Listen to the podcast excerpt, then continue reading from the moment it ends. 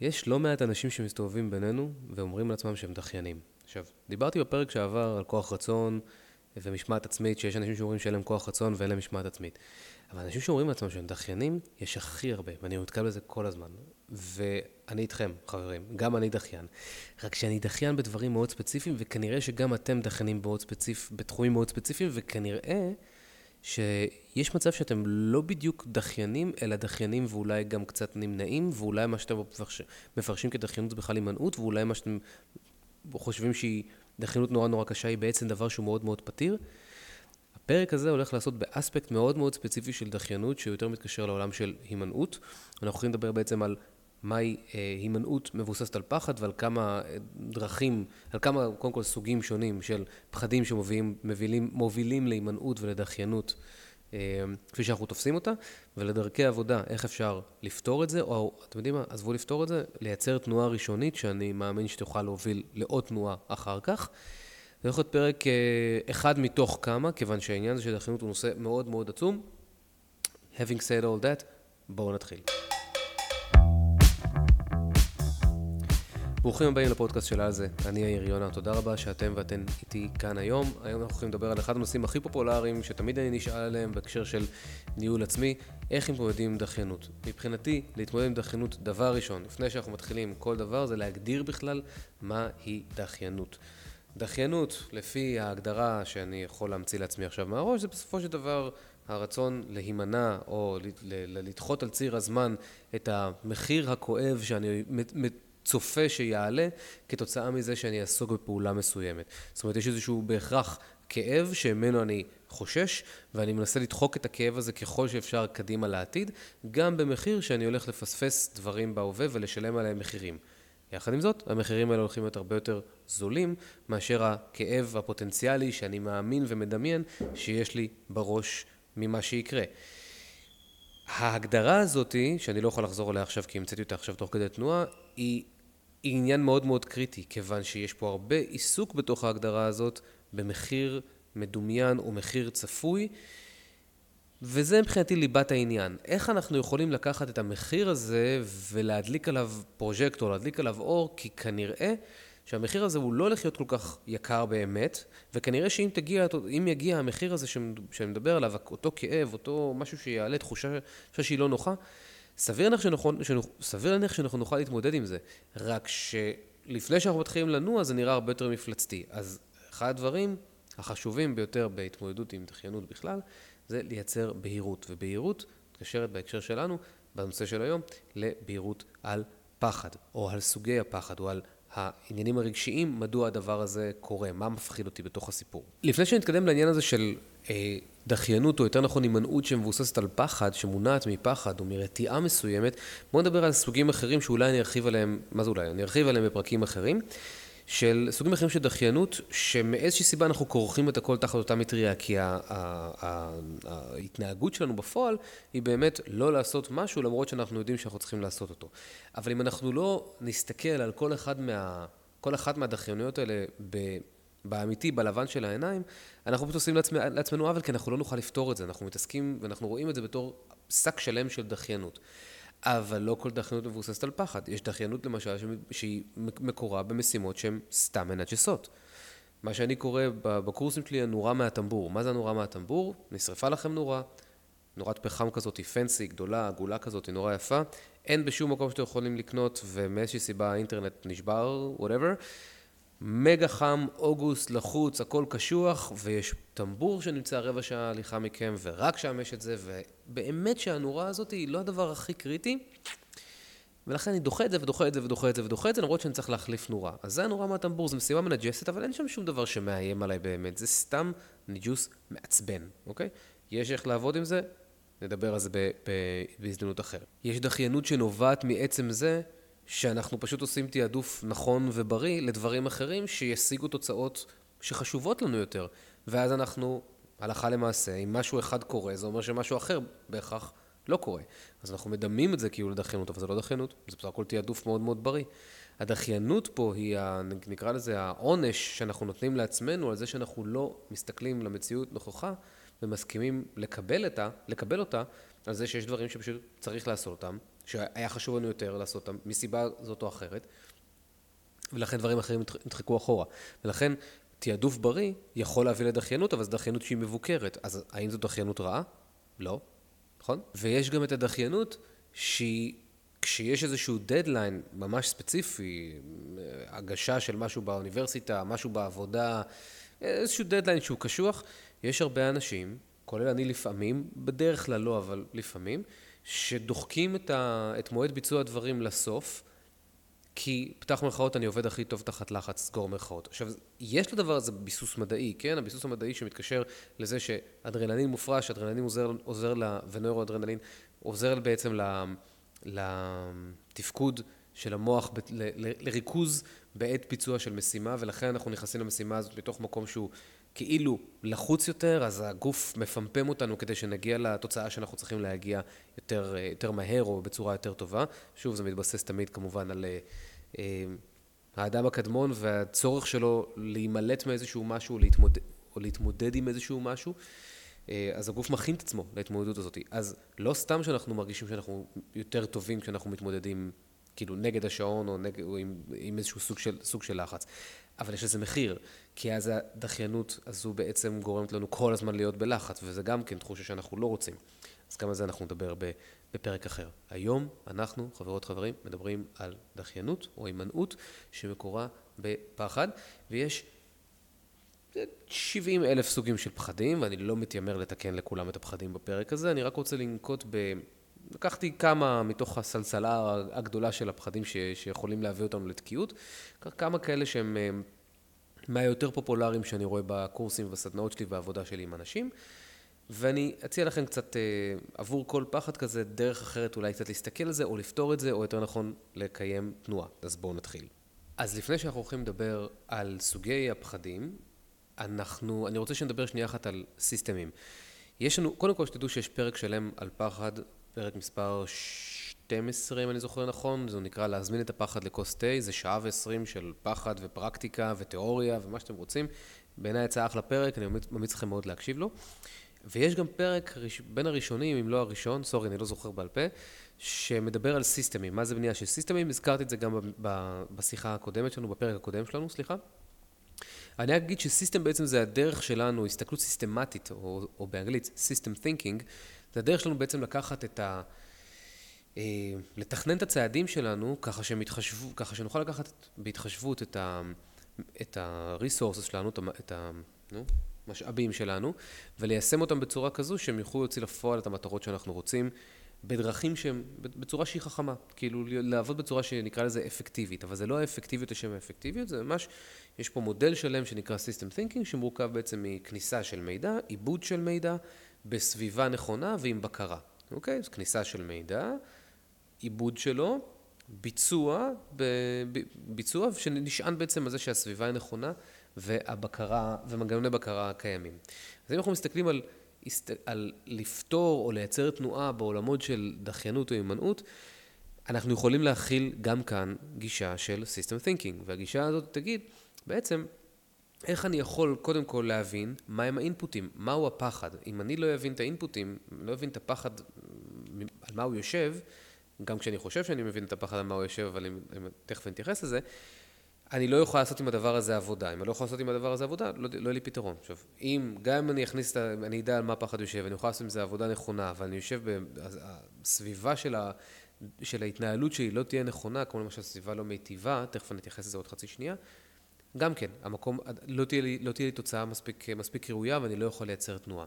אז אם אנחנו רוצים להסתכל על זה בצורה סיסטמטית, הדבר הראשון שאני אגיד לכם, זיהיתם שאתם נמנעים מאיזשהו משהו כבר הרבה זמן, אתם יודעים מה? בואו נעשה תרגיל. קחו כמה שניות רגע לחשוב עם עצמכם, אני אשתה קפה שנייה אחת, קחו כמה שניות לחשוב עם עצמכם, אם יש דבר אחד ספציפי בחייכם, כרגע, שכבר הרבה זמן אתם נמנעים ממנו, והוא כבר הגיע לשלב של נקודת רתיחה שבה אתם מתחילים כזה להתעצבן על עצמכם ולא לקבל את זה בצורה שזה קול. אז אני לוקח רגע קפה ואתם תחשבו על זה שנייה.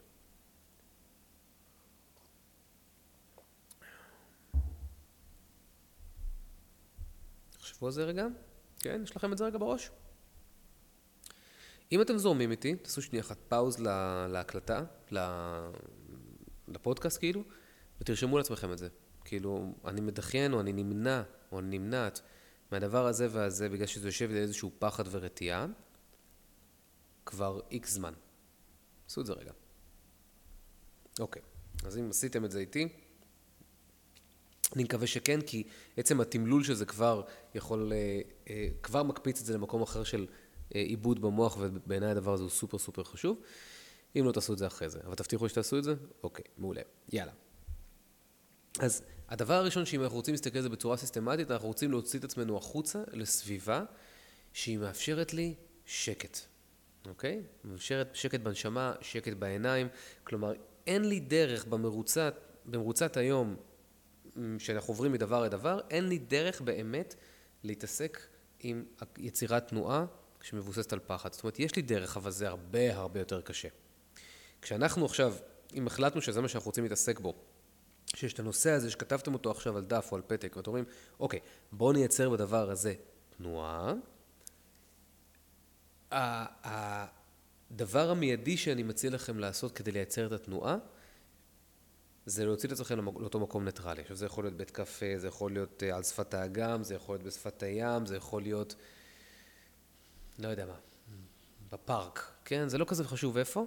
מה שחשוב זה שבעיניים שלכם, שמה שנכנס לכם לעיניים לא יהיה נויזי, כן? אל תלכו למקום שהוא, אל תסתכלו על איילון בצהריים, שזה לא יהיה נויזי, אלא זה יהיה מקום שהוא כזה, יכניס לכם שקט, עדיף משהו ירוק. האם הדבר הזה דורש מכם אקסטרה מאמץ או להשקיע הרבה זמן וזה מבאס? כן, זה דורש להשקיע אקסטרה מאמץ ויותר זמן, אבל זה בשביל לשחרר פקק שאת מי יודע כמה שנים או כמה זמן אתם תקועים אותו פקק. אז בואו נתחיל מזה ונקבל בהבנה ובברכה שלהשקיע בעצמנו זמן זה הדבר הכי נכון שיכול להיות ביקום, כי אני אפילו לא אכנס להסבר למה להשקיע בעצמנו זמן זה הדבר הכי טוב ביקום, כאילו, בואו. קיצור, מוציאים את עצמנו למקום כזה ניטרלי, עצה שלי, בין אם אתם מתחברים לזה ובין אם אתם כזה, לא יודע, שימו אוזניות, חפשו איזה ביוטיוב 10 minutes meditation או מדיטציה של 10 דקות. המטרה של זה, זה לא להפוך אתכם לרוחניים ולא להפוך אתכם לדתיים ולא להפוך אתכם לבודהיסטים. הבנתי שעכשיו גם, אה, גם הבודה קיבל עכשיו פתאום אה, התייחסות לא מיטיבה על ידי חוגים כאלה ואחרים שאין להם שמץ של מושג על מה הם מדברים, אבל לא משנה, נשאיר את זה מחוץ לשיחה. אה, זה לא הופך אתכם לשום דבר מהדברים האלה, זה פשוט המטרה של המדיטציה, תהיה להרגיע את הגוף. אם אני הולך עכשיו להתעסק עם נושא שמטריד אותי, מפחיד אותי, מייצר לי אי נעימות, מייצר איזשהו כאב, תהיו בטוחים שהגוף שלי יגיב בהתאם, יהיו לי אזורים בגוף שהם שרירים מסוימים שהם יהיו דפוסים, הלסת שלי תהיה לעוסה, הפנים שלי ייראו כזה, ככה, כתפיים אולי יהיו מוחזקות. אנחנו צריכים רגע לנשום. ההרגעה הזאת של הגוף היא הרגעה של הנפש. ברמה הכימית, ברמה, ברמה האנטומית, הכל. כאילו, אנחנו רוצים לגשת ממקום נושם ושלב יותר להתעסק בהבנה איך מייצרים תנועה בדבר שמפחיד אותי ומפחיד אותי כבר לא מעט זמן, אוקיי? אז בזה אנחנו יוצרים את המנגנון של הסביבה הנכונה כדי לעבוד על סיסטם הפחד הזה, כן? על איך אנחנו מייצרים, מייצרים תנועה שם ב, גם כשהדחיינות או ההימנעות הזאת קיימת. אז זה האספקט של הסביבה. עכשיו אפשר לגשת בעצם ולדבר על סוגי הפחדים השונים שליקטתי מתוך ערימה של לא מעט דברים פוטנציאליים, אבל אמ, לקחתי כמה כאלה שהם יותר, יותר פופולריים שראיתי במסגרת ההתנסויות שלי בקורסים, בסדנאות, כל הדברים שאני עושה. אז אנחנו מתחילים. אז הסיבה הראשונה שאני הייתי רוצה לטפל עליה, להיטפל אליה זה הימנעות ודחיינות כתוצאה מפרפקציוניזם. מי אין את זה, אוקיי? obviously, לי יש את זה בוודאות, בנושאים ספציפיים כמובן. אמ, והדרך בעצם לעבוד בעיניי על, על דחיינות שמונעת מפרפקציוניזם היא להבין את המקור של הפרפקציוניזם. עכשיו בואו רגע נתייחס רק לפרפקציוניזם. פרפקציוניזם יש לו יחסי ציבור לא רעים בכלל, כי, כי פרפקציוניזם נתפס בסיטואציות מסוימות כמו איזשהו דבר שהוא טוב ומיטיב, ובסיטואציות אחרות הוא דבר שהוא כזה על הפנים. איפה זה דבר טוב ומיטיב? כשהתוצאה, for the long run, היא באמת טובה. אבל אם הדבר הזה מסרס אותי, הרי שפרפקציוניזם הוא לא דבר טוב, נכון? הוא לא משרת את המטרה שלשמה, זה, זה פשוט מייצר הימנעות, כי אנחנו פוחדים לא לעשות את הדבר בצורה מושלמת. מה שקורה בעצם ברמה הפסיכולוגית, זה שהערך העצמי שלי הוא הדבר אולי כנראה הכי חשוב שלי ושלכם, אצל כל אחד מאיתנו. כל מה שיש לנו זה את הערך העצמי שלנו, זו התפיסה העצמית שלנו. זה כי אנחנו אנשים עם תודעה, כאילו חיות עם תודעה. לחיות, לבעלי חיים שאין להם תודעה, אין ערך עצמי, זה לא רלוונטי. יש להם, כאילו, האם, האם אני טורף או, או, או יטרף, זהו, אין פה יותר, אין, אין פה יותר מעבר לזה. בגלל שפתחנו לעצמנו איזה מימד נוסף של תודעה בחיים, אה, התודעה בעצם משקף, מבקשת מאיתנו, מבקשת מאיתנו להיצמד לאיזשהו ערך עצמי מסוים, וכמובן שהכל נגזר מתוך זה אגו וכבוד וכל הדברים האלה, לא, לא לנושא שלנו היום. אבל כשיש לנו בעצם התעסקות עם הערך העצמי, אנחנו נגן עליו ככל שאנחנו רק יכולים. גם במחיר של דברים שיידחו לנצח. אז אם אני צריך לעשות איזשהו משהו, אתן לכם דוגמה. אה, יש לי קורס דיגיטלי שנקרא לפרק את הר המשימות. לפרק את הר המשימות היה אמור להיות מצולם ומוקלט 35 אלף פעם במהלך שנה וחצי, לפני שנה, שנה וחצי שלפניה. לא חשוב. אה, וכל פעם זה, דחיתי את זה ודחיתי את זה, וכל פעם עשיתי כזה ניסיונות קלים להתחיל את זה ולצלם את זה בבית, וזה אף פעם, זה אף פעם לא מת עבד, וברוב פעמים פשוט לא הצלחתי לגשת לזה. למה? כי ידעתי שאני לא אעשה את זה מספיק טוב. איך ידעתי את זה? רק אלוהים יודע איך ידעתי דבר כזה, כן? ידעתי, כביכול, כביכול ידעתי. זאת אומרת, הייתה לי הנחת, איזושהי הנחת עבודה, שאני לא מספיק טוב בשביל להרים את הקורס הזה, או לצלם, שאני אשב מול מצלמה ולצלם, ולצלם דברים כאלה, או שאני לא יודע איך למכור אותו אחר כך, או whatever הסיבה, הסיבה שהייתה באותו יום נתון, כי כל יום הייתה סיבה אחרת למה אני לא עושה את זה. אמ, ובסופו של, ובסופו של דבר, כמובן הפסדתי הכנסות, הפסדתי התקדמות, הרגשתי תחושה של תקיעות כל הזמן, שאני לא מזיז דבר שהוא מאוד חשוב לי וכולי. ועדיין כל זה היה שווה לי יותר מאשר להיתקל בזה שאני אצלם את הקורס הדיגיטלי הזה והוא יצא על הפנים. כי אז הדבר הזה מעיד עליי, נכון? גם כן, לא בהכרח, אם הייתי מצליח להיות בודהיסט יותר טוב באותו רגע, אז, לא, אז הייתי מצליח איכשהו אולי לעבוד, לעבוד על זה. אבל, אבל ידעתי שיש פה סכנה עתידית שצפויה, ולכן זה היה כזה, או, אוקיי, עדיף, עדיף להימנע. עכשיו, אני כמובן מצאתי לעצמי כל מיני סיבות למה הגיוני, רציונלי, שאני נמנע מלעשות את הדבר הזה, והם נכרכו תחת פרפקציוניזם. כן, הסאונד בבית לא מספיק טוב, המצלמה שלי בטלפון לא תהיה מספיק טובה, אה, אני יודע, זה ייקח לי, יהיה רעשים מבחוץ, כל הדברים האלה, סיבות שאשכרה קרו, והם באמת קרו, היו רעשים מבחוץ, הטלפון לא מספיק טוב, היה, היה אקוסטיקה מחורבנת בבית, הכל נכון. אבל לא, אלה לא היו הסיבות האמיתיות, הסיבות האמיתיות היו בגלל, ה, בגלל שפחדתי, בקיצור. אה, אז דרך טובה לעבוד עם עם הימנעות שמקורה בפרפקציוניזם, זה לנסות רגע להבין מיהו הקול של הפרפקציוניזם.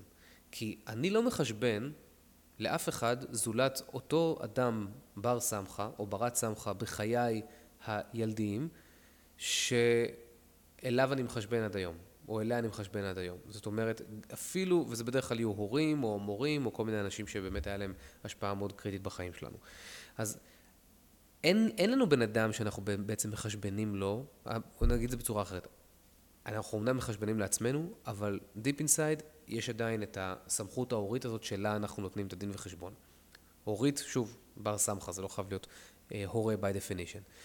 אז יכול מאוד לעזור אם כשאתם יושבים בקפה או בפארק, אתם יכולים לכתוב לעצמכם, כאילו ממש להצמיד פנים ושם לבן אדם שאתם, אה, שלא אתם דופקים חשבון. למשל, היה לי איזשהו, אה, איזשהו פרויקט מוזיקלי שעשיתי, שנורא התמהמהתי עם לקדם אותו ולהתפתח בו ולכתוב עוד מוזיקה וזה, וכל הזמן אמרתי לעצמי כזה, אני לא מספיק, אני לא מספיק טוב, וזה לא מספיק טוב, וזה לא מספיק טוב, וזה לא מספיק טוב.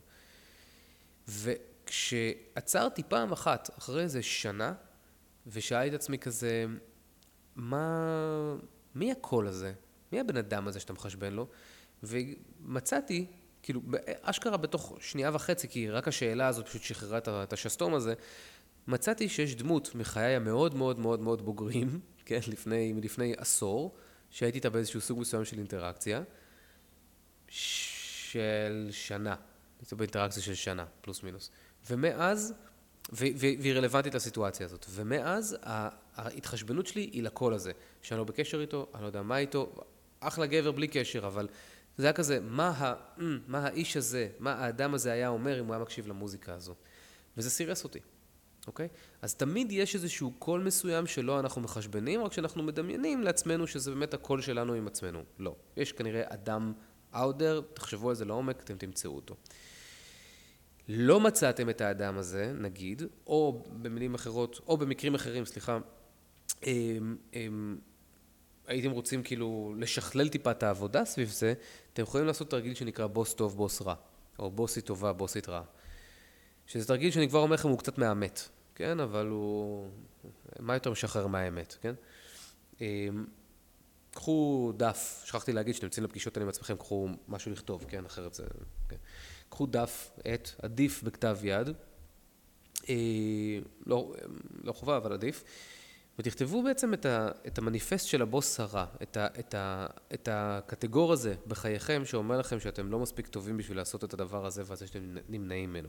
מה הטענות שלו? ותכתבו את זה, תכתבו את זה בכתיבה תודעתית מה שקרוי, כלומר בלי לעצור, זה לא דבר שצריך לערוך אותו, להסתכל עליו אחר כך, לא, לא שים בדבר הזה שום דבר, פשוט תכתבו לשם ההוצאה, ההכאה החוצה, ותוציאו את כל ה shit שיכול להיות, כאילו... אתה פאקינג פייליור של לעולם לא יצא ממך שום דבר וזה ייכשל, תוציאו את הכל. וזה יגרום, עשוי לגרום לכם גם לבכות, כי זה כאילו זה לעבור דרך הסכלה של, ה, של הסכלה. אבל אחרי שזה נכתב זה יהיה כזה, אוקיי. ואז תכתבו את הבוס הטוב. כלומר, את המענה. אני לא פיילר, אני לא כישלון, בגלל שנוכחתי לדעת שככה, וראיתי שככה וככה, וראיתי את זה ואת זה ואת זה. זאת אומרת, יכולים להביא בעצם את כתב ה... זה לא כתב הגנה, כי זה כתב התעמתות, נגיד את זה ככה, מול הקטגור הראשי שכתבתם. הדבר הזה בעצם יכול לעזור לכם לייצר איזשהו ניקיון בראש ולנקות גם את השיח השלילי, להעביר עליו שיח חיובי מאוד מאוד אוהב, מאוד נותן לעצמכם, וגם לקבל את הזהות של הבן אדם הזה שאתם מחשבנים לו. ואז אם יהיה לכם את הזהות של הבן אדם שמחשבנים לו, אתם יכולים כאילו להגיד לעצמכם, באמת? זה האיש שבגללו אני נמנע מלעשות את זה? אוקיי. אז זו תהיה דרך טובה לעבוד עם אה, דחיינות שמקורה בפרפקציוניזם. להגיד לכם שזה יפתור את הכל? לא. האם זה עצם העיסוק בזה, עצם נקיטת, נקיטת עמדה, שיצאתם מהבית ועשיתם משהו יכול להזיז משמעותית? בעיניי, חד משמעית, ראיתי זה על עצמי. אין תנועה שלא מתחילה בתנועה קודמת, אז אה, זו התנועה הקודמת. סוג נוסף של אה, הימנעות יכול להיות, אה, או דחיינות, לא משנה איך נקרא לזה, יהיה הימנעות מלעשות משהו בגלל שהוא מרגיש לנו overwhelming, בגלל שהוא מרגיש לנו כמו יותר מדי. בדרך כלל זה כשמדובר על איזושהי מטרה יחסית גדולה, או איזה פרויקט שיחסית מורכב, שבעצם מרגיש לנו overwhelming מכיוון שאנחנו לא מבינים ממה הוא מורכב באמת. זאת אומרת שאנחנו לא מבינים את סדר הפעולות שלו, אנחנו שיש לנו איזשהו אה, מידע מסוים שיכול להיות שיהיה חסר, אני גם מתייחס תכף לנקודה של המידע, אבל זה בעיקר מתייחס לזה שיש המון מרכיבים בתוך הדבר שצריך לעשות. מה שאנחנו עומדים מול ההר הזה, זה כזה, אה, אה, מאיפה מתחילים, כאילו, זה. אז זה לא נובע מתוך כנראה פחד, כמו נגיד בפרפקציוניזם שמתקשר לערך העצמי, אלא זה יכול לנבוע יותר מתוך איזושהי חוסר ודאות בזה שאני לא יודע מה צריך לעשות. ואם יש לי חוסר ודאות, לא משנה במה, המוח שלי will shut down, יכבה וילך לעשות דברים אחרים, ואז נקרא לדבר הזה דחיינות. הפתרון הזה הוא די פשוט. אנחנו צריכים בעצם להוכיח לעצמנו איזושהי תושייה קטנה. התושייה הזאת יכולה להיות, להיקבע, יכולה לקרות בעצם מעצם זה שיצאנו לבית קפה ולה לה לה, וגם כשישבנו שם, אנחנו נוכל לעשות פשוט תרגיל אחד מאוד מאוד פשוט, שהוא לייצר מה שקרוי mind map, או בעברית מה שכולנו מכירים בתור שמש אסוציאציות, שזה העיגול עם הקרניים, כן? אז אני בעצם לוקח עיגול ואני כותב, אוקיי, ממה אני נמנע שהוא, שהוא כנראה מרגיש כזה overwhelming. אני נמנע מה... אני רוצה לכתוב ספר. אוקיי, פיצוץ. אין לי מושג איך כותבים ספר, בחיים לא כתבתי ספר, מרגיש לי סופר מורכב. אוקיי, פיצוץ. אז לוקח את העיגול, כותב בתוכו, יאיר מוציא ספר.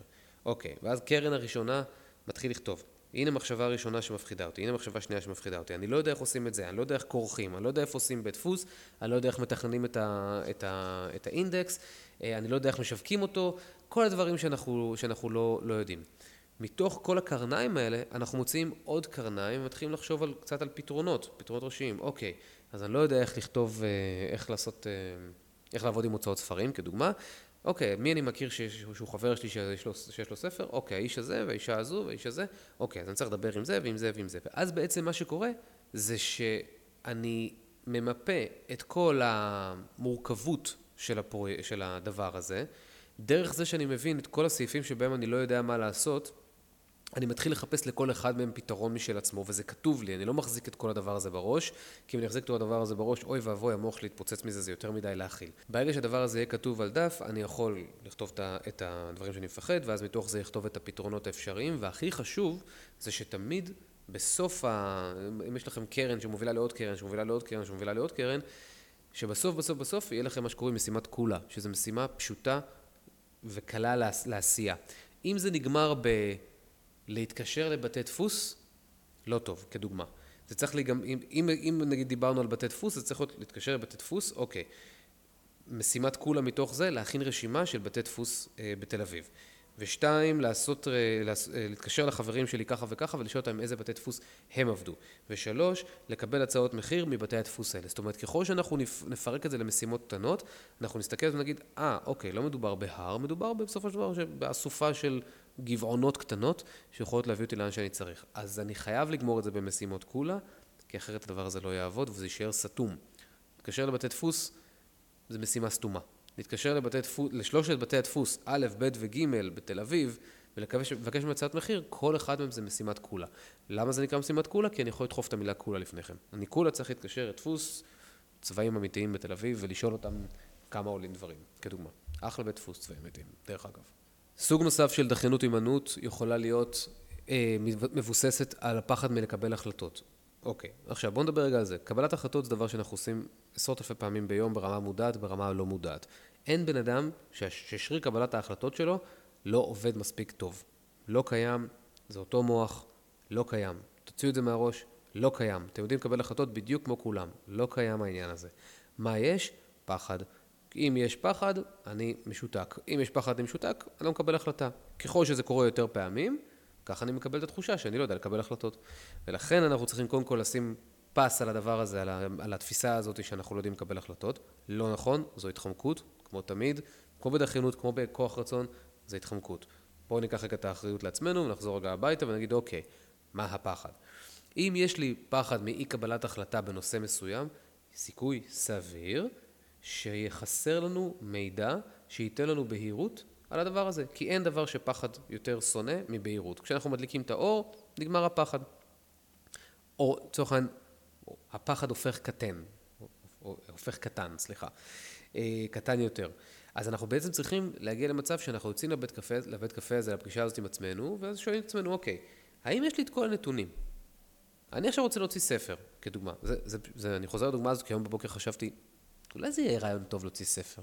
כן, יש מספיק מידע, מספיק ידע, בואו נכתוב ספר. אם אתם חושבים שאני צריך להוציא ספר, תשאירו הודעה ב comment. לא משנה.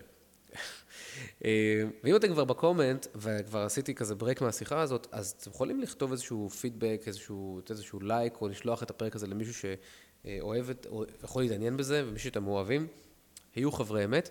אם אתם לא subscribe לערוץ, או ליוטיוב שאתם צופים בו עכשיו, אז תעשו את זה by all means. זה מעודד אותי להמשיך, וזה יעודד אתכם גם להמשיך, אני חושב. לא משנה.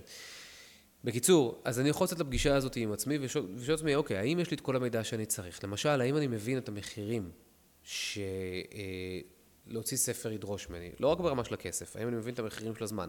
כמה זמן אני מעריך לוקח לכתוב ספר בשבוע, כן? כמה כסף אני מעריך אני אצטרך בשביל, בשביל לעשות מהלך כזה, כן? מה, איך משווקים ספר, נגיד? יכול להיות שאני בתור איש שיווק בעברי, אה, אם תוכנית השיווק לא ברורה לי והיא לא מיידית לי, כמו שאני רגיל מאצלי, שזה בדרך כלל מיידי לי וברור לי, רק שספרים אף פעם לא עשיתי, הדבר הזה יכול לשתק אותי. אני לחלוטין משתף אתכם פה מהלב שלי תוך כדי שיחה. אני עושה את הפרק הזה אשכרה, נראה לי בשביל להבהיר לעצמי דברים אפילו. אה, אז אופציה, דבר אחד שאפשר יהיה לעשות זה לכתוב את ה... כזה, להכין רשימת מחירים ורשימת תועלות. זה כבר שלעצמו, זה לא בשביל השכנוע שלי שכדאי לעשות את הדבר, אלא בשביל להבין אם יש מחירים, מה הם, וברגע שאני מבין את המחירים ואני חופר את המחירים האלה קצת יותר, אני מקבל ביטחון, אוקיי, זה השדה שבו אני נמצא, זה מה שעשוי לקרות, זה מה שזה עשוי לעלות לי כסף, זמן, אנרגיות, רגש, יחסים, whatever, יכול ללכת עם זה טיפה יותר, אה, אפשר להתחיל להתקדם עם זה. אופציה נוספת זה לעשות מה שקוראים ניתוח סוואט. ניתוח סוואט זה כלי שאולי חלקכם מכירים, שמגיע מעולמות הארגוניים, שבעצם סוואט זה ראשי תיבות של Strength, Weaknesses, Opportunities and Threats, חוזקות, חולשות, איומים אה, והזדמנויות. חוזקות וחולשות מתייחסים לדברים שבהם אני חזק וחלש יותר. המקומות שלצורך העניין בהקשר, בהקשר של ספר זה יהיה אה, חוזקות, אה, יש לי מלא מידע בראש, אה, יש, הוא מחולק להרבה נושאים. העסק שלי כבר קיים שלוש שנים ויש לו לא מעט אנשים שעוקבים אחריי או שמתעניינים בתוכן שאני עושה או שמוצאים אותו מועיל ומטיב. כאילו, זה נגיד כל מיני חוזקות. חולשות, חולשה פנימית שלי תהיה אף פעם לא עשיתי את זה. אני מפחד שזה לא, שזה לא יצא טוב, שזה מתקשר קצת לפרפקציוניזם. אני מפחד שזה ישתה לי את כל הזמן ויוריד לי את הפוקוס אה, מללכת לראות שקיעות בשש בערב בחוף של סריטנו, כן? לא משנה, לא משנה כאילו מה הדברים. אבל זה חוזקות וחולשות שקשורים אליי.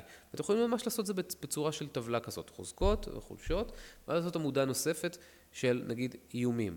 איומים זה איומים חיצוניים, כאילו דברים שמאיימים עליי שהם לא, לא קשורים אליי לבד, כן? אלא זה יכול להיות איומים, יכול להיות... יש, יש מלא הצפה של ספרים אה, וכולם רבים על המדף וחצי, עם סנטימטר וחצי ש, שיש בחנות. למה, ש, למה שמישהו ייקח את הספר שלי, כדוגמה, בסדר? אה, והזדמנויות יכול להיות אה, דברים שהם חיצוניים לי. אין מספיק ספרים שעוסקים בניהול עצמי, כדוגמה. זה יכול להיות הזדמנות. אז ההזדמנות והאיומים קשורים לדבר שהוא חיצוני לי. אני יכול לקחת את ההזדמנויות ולהפוך אותן ל... אה, סליחה, אני יכול לקחת את האיומים ולהפוך אותם להזדמנויות, בפרספקטיב, פשוט בלהפוך את הפרספקטיבה, ואני יכול לקחת את החולשות ולהבין איך אני פותר אותם, אם יש דרך לפתור אותם. ואז בעצם אני מסתכל ואני מקבל תמונה שהיא יותר מלאה, שנותנת לי את המצב כפי שהוא כרגע, או כפי שהוא כרגע פלוס אופציות לעתיד, אם אני לוקח את, ההזדמנ... את האיומים והופך אותם להזדמנויות. ואז בעצם מה שקורה זה שאני מקבל תמונה יותר מדויקת, וה-decision making שלי, תהליך קבלת ההחלטות שלי יכול להיות הרבה יותר מהיר. אוקיי, אני יכול לקבל החלטה על בסיס זה, שאני מבין את התמונה קצת יותר טוב. אוקיי, פיצוץ. זה עובד מדהים. אני פחות ספציפית עושה את העניין של הסוואט, פעם הייתי עושה את זה יותר, היום קצת פחות, אבל זה, זה כזה בא והולך, וזה לא כזה משנה, אבל תמיד, תמיד, תמיד, זה יתקשר לאיזושהי פעולת כתיבה של הכנה של רשימה, של למה כדאי, או יותר נכון, יותר נכון להגיד, מה המחירים, אוקיי? הימנעות נוספת או דחיינות נוספת יכולה להיות מבוססת על פחד משינוי. לפעמים קוראים לזה פחד מהצלחה. אמ, המאמנת שלי, מעיין בן ציון, קראה לזה פעם, אמ, אמרה את זה באיזה משפט, אמ, מי תהיה אם לא תהיה ה. בסופו של דבר, הטבע ואנחנו הם חלק ממחזור, נכון? אנחנו רואים pattern ים, אנחנו רואים אה, דפוסים חוזרים. החל מאיך שעלה בנוי ועד אה, מחזורי הטבע שאתם, שכולנו מכירים, שקיעה, זריחה, מחזור הגוף אצל האישה, מוות של תאים ובריאתם אצל, בכל, בכל הגופים החיים, you know, תמיד יש איזשהו סוג מסוים של התגלגלות וחזרתיות בכל דבר בחיים. שינוי הוא דבר שהוא מאוד מאוד מפחיד בהקשר הזה. אז ברור שאנחנו נהיה, הרבה פעמים נעדיף לקפוא מאשר ללכת, ללכת עם, ה, עם השינוי האפשרי. גם אם השינוי האפשרי הוא מיטיב, אנחנו לא יודעים מי אנחנו נהיה האנשים האלה שפתאום דבר טוב קורה להם. אז לפעמים זה נתפס כפחד מהצלחה, אבל זה לא ההצלחה עצמה. זה שכזה, מי זה היאיר הזה? אני, האם אני אהיה אותו יאיר? האם החיים הולכים לראות אותו דבר? אני, זה, אפילו, זה אפילו לא מגיע למצב שאני שואל את השאלות האלה, שאנחנו שואלים את השאלות האלה, כי זה פשוט משתתק, משתתק לנו, שיש מציאות אחרת, חדשה, שאנחנו לא יודעים מי אנחנו נהיה בה. זה, זה, זה כאילו עמוק יותר מעצם, מעצם שאלת השאלות בכלל, זה פשוט פח, זה משתק אותנו. אני לא הולך לדבר החדש הזה בחיי, כי זה דבר חדש. אין בזה שום היגיון, ואנחנו לא מצליחים אפילו להעלות את השיח למה, זה, למה, הדבר הזה, למה הדבר הזה קורה. אבל אם אנחנו מזהים שכבר הרבה זמן אנחנו רוצים לעשות את הצעד הזה, שאנחנו מפחדים באיזושהי צורה לעשות, ואנחנו קולטים שזה פחד מהצלחה או פחד משינוי, כשאנחנו נצא לאותה פגישה בבית קפה וכולי, זה מאוד מאוד יכול לעזור לנו כשניקח דף וניקח עט ונכתוב בעצם איך הולך להיראות העתיד הזה, שאם נעשה את הפעולה הזאת, איך, ייראה העתיד. אפשר לקרוא לזה חזון, אפשר לקרוא לזה הצהרת עתיד, אפשר לקרוא לזה הזמנת מציאות, לא משנה איך נקרא לזה, אבל תכתבו דף. כאילו באמת, תכתבו דף שלם שמתאר את המציאות הזאת כשאנחנו כאילו מגיעים אליה. עכשיו, המשמעות של זה, זה לא בשביל לזמן מהיקום דברים והיקום יתגמל אותי, אלא זה אשכרה לייצר לעצמי איזשהו סוג מסוים של projection, אה, של, אה, של, של, של ניבוי, in a way, עתידי, שאני יכול לקרוא אותו. אתם יכולים לעשות את זה בכתב, אתם יכולים לעשות את זה גם מי שנוח לו, יש אנשים שעושים את זה ב vision board, ובאמת גוזרים גזרי עיתונים ושמים על לוח. זה לא משנה כרגע איך תעשו את זה, אבל אנחנו, המוח שלנו, כדי שיוכל להתקדם למקום חדש, צריך לדעת איך המקום החדש הזה הולך להיראות. הדרך הכי טובה שאני יכול לחשוב עליה, זה להמציא אותה. להמציא את הדרך החדשה הזאת, אבל אני לא יכול להמציא את זה מהראש, זה כזה, כן, הולך להיות לי, אם אני אעשה את המהלך העסקי הזה, אז יהיה לי מלא כסף. זה לא עובד ככה. אם זה היה עובד ככה, כבר היינו עושים את זה 800 אלף פעם. זה בגלל שאנחנו לא מספיק טובים בלייצר את המציאות הזו ברמה הגרפית רק מהראש. ולכן אם אנחנו מוציאים את זה מהראש, אני אומר, אוקיי, אם אני אעשה את המהלך העסקי הזה, אם אני אכתוב את הספר הזה כדוגמה, איך ייראו החיים אחר כך? לא במובן של יהיה לי 12 עוקבים יותר באינסטגרם ואני אעשה עוד 5,000 שקל בחודש, אלא מה זה, איך זה יגרום לי להרגיש, איך, איך אני אסתובב בעולם, איך זה ישפיע על העסק שלי, לא בקטע מספרי, אלא בקטע של הנוכחות שלי, היכולת שלי לתת value לאנשים, הביטחון העצמי שלי, לא משנה באיזה, באיזה, באיזה זווית מסתכלים על זה. כל הדברים האלה, אם הם כתובים, או נגיד בנויים בצורה של תמונה, זה א', מסמך שאנחנו יכולים לחזור אליו כדי לרענן עצמנו את העיניים כשדברים נהיים קצת פחות, כשמוטיבציה הולכת נגיד, אבל זה בעיקר בשביל שכשאנחנו עושים את הדבר, יהיה לנו כל הזמן, אה, ah, זה היאיר העתידי, ככה זה הולך להיראות. יהיו מספיק פעמים שזה ייפול באמצע ואנחנו לא נלך למסמך הזה, הכל סבבה. אבל ברגע שאנחנו מציירים לעצמנו את הדבר הזה, טקסט או תמונה, אנחנו בעצם מאפשרים למוח שלנו הזדמנות לגעת בעתיד. וכשמוח שלי רואה את העתיד, והדבר הזה, אני מרגיש אותו בגוף, את ההתרגשות הקלה הזאת של המציאות העתידית האפשרית, הרבה יותר קל לי ללכת, להתחיל לייצר תנועה ולעשות את השינוי. אתם יודעים מה? אפילו לא לעשות את השינוי, זה לעשות את הצעדים הראשונים בכלל כדי לבדוק מה צריך לעשות על מנת לבצע את השינוי. זאת אומרת, כדי לייצר איזשהו סוג מסוים של תנועה. אז לסיכומו של עניין, דיברנו על, הפח... דיברנו על כמה פחדים, אבל נקודה שמאוד חשוב לי להדגיש, זה לעשות את ה framing, את המסגור הנכון לשיחה הזאת. בעיניי, אנחנו לא באים לפתור את הדחיינות או לפתור את ההימנעות, כן? אנחנו באים להצית תנועה מסוימת. אם אנחנו מסתכלים על הצתה של תנועה מסוימת, כל פעולה שנעשה בכיוון היא תנועה מספקת, כי היא תוביל כנראה משימה אחת אחריה או תנועה אחת אחריה. זאת אומרת, אם אנחנו אומרים איך אני פותר את העניין הזה של אני תקוע עם המחשבה של לייצר ספר, לכתוב ספר, אז מה הפתרון? לכתוב את הספר. זה קפיצה של 0 ל-100, נכון? הפתרון שלי יהיה, כרגיל, אני כל הזמן חוזר על זה כי זה תמיד אותו דבר. למסגר את זה בתור איך אני מייצר תנועה ראשונית. אוקיי, תנועה ראשונית, צא לבית קפה, צאי לבית קפה או לפארק, whatever, שבו עם עצמכם, זו תנועה ראשונית מעולה. עצם זה שתעשו את זה, זה כמו, אתם יודעים, זה כמו שאתם נועלים את הנעליים בבוקר קר כשאתם צריכים לצאת לרוץ. אף אחד לא רוצה לצאת לרוץ בחמש בבוקר, בוקר קר. שמתם את הנעליים, אתם כזה, אה, אוקיי, יש אותי. כן, זה מרגיש כזה פתאום איזו תחושה כזאת של, אה, של אחריות שנכנסה, כי באמת לקחתם אחריות, ואיזושהי תנועה שקרתה, למרות שעוד לא יצאתם לרוץ, כולה שמתם נעליים. אז אנחנו, ת, ת, תשתמשו באנלוגיה הזאת של נעליים, או להתלבש לקראת משהו, שזה פשוט שם אותנו פתאום ב state אחר. זה החשיבות של סביבה כשאנחנו מדברים על system. ואז כשאנחנו מגיעים למקום הזה, אפילו עשינו את זה באיזושהי טקסיות מסוימת, כי הלכנו למקום שהוא נעים לנו, אני מתחיל להבין, להסתכל על מה גורמים לפחד, האם זה מצב של אה, overwhelming, האם זה מצב של פחד מהצלחה או פחד משינוי, אה, פרפקציוניזם וכולי. זה בעצם ה input שנכנס לנו למערכת, ואז אנחנו עושים הדבר הזה, עם ה input הזה עושים עבודה, מה שקוראים process בעולמות של System Thinking שהזכרתי מקודם. עושים על זה עיבוד, העיבוד יכול להיות כתיבה של mind map, כתיבה של חזון, כתיבה של ניתוח SWOT כזה, או של רשימת המחירים שאני אשלם. כל הדברים האלה זה לקחת את המידע שהכנסתי לעצמי, אני מפחד לעשות את הדבר הזה והזה, כי אני, אה, יש לי פרפקציוניזם שם. לוקח את זה ומתחיל לעבוד עם הדבר הזה, כן? תרגיל בוס טוב, בוס רע, כמו שהזכרתי.